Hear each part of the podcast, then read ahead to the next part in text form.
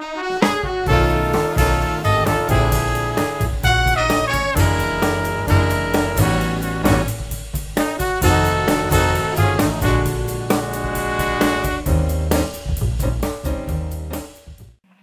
everybody. I'm Corey, and we're talking manpower.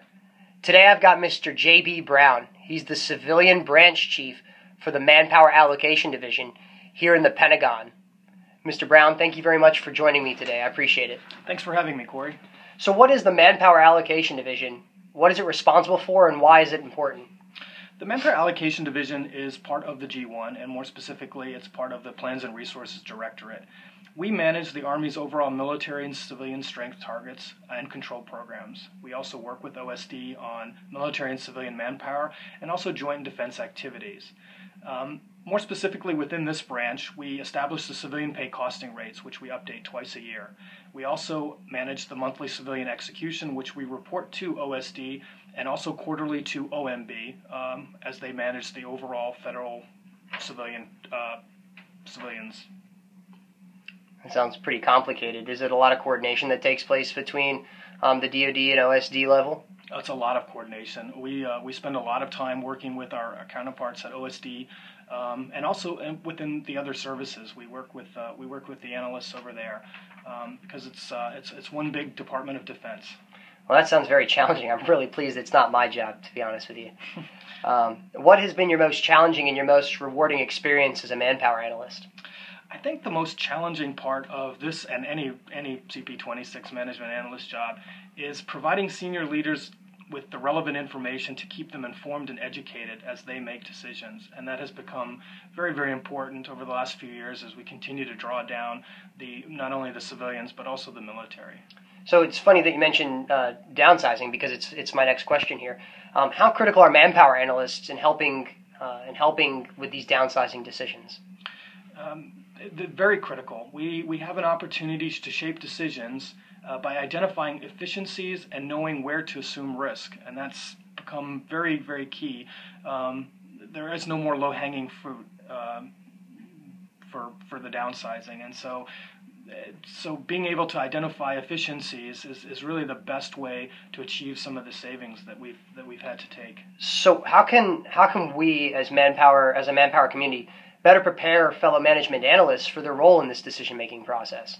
I think experience is still the key. Um, interns rotate jobs, they get a lot of training, a lot of opportunities, and I think that is something that all analysts, all CP26 analysts uh, could, could benefit from.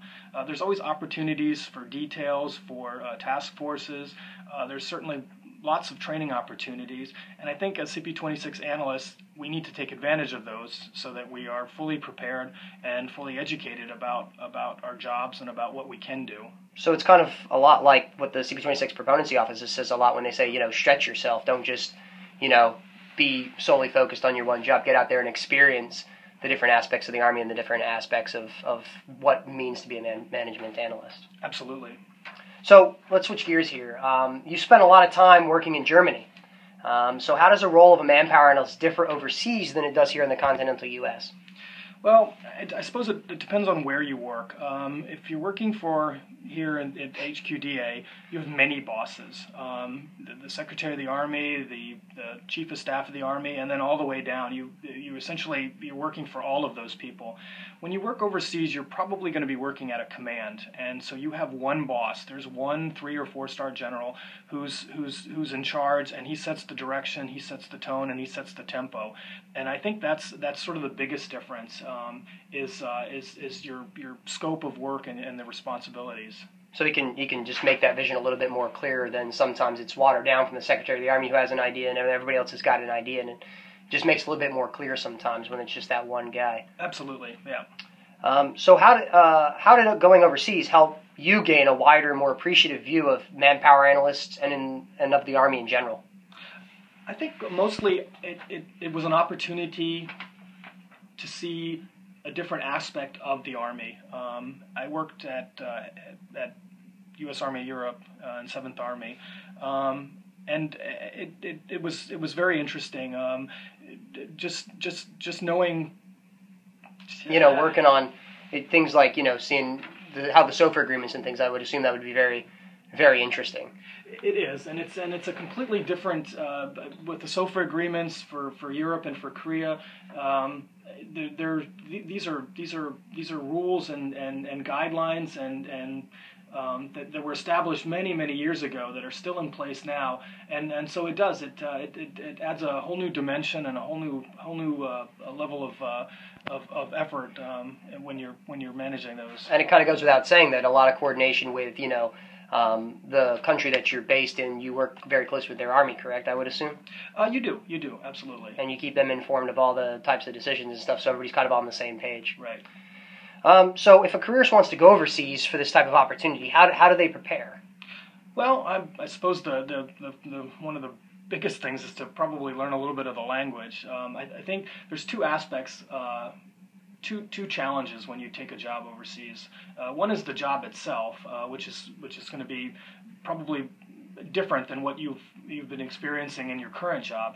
Uh, but the other one is the cultural one, and that is that you are going to be many many miles from your your family and your friends, and you're going to be living in a in a in a, a completely different society and a completely different culture, and uh, and so you have to remain flexible and and uh, and and sort of uh, sort of go with the flow. So you got to be kind of really open to learning a new way of life, kind of thing, and exactly. and kind of experience that thing, and that would probably I would assume give you a better grasp of when you're over there and how you how that mission's going. Absolutely. So then, what advice would you give to a, a CP26 uh, member who's looking to develop their manpower skills?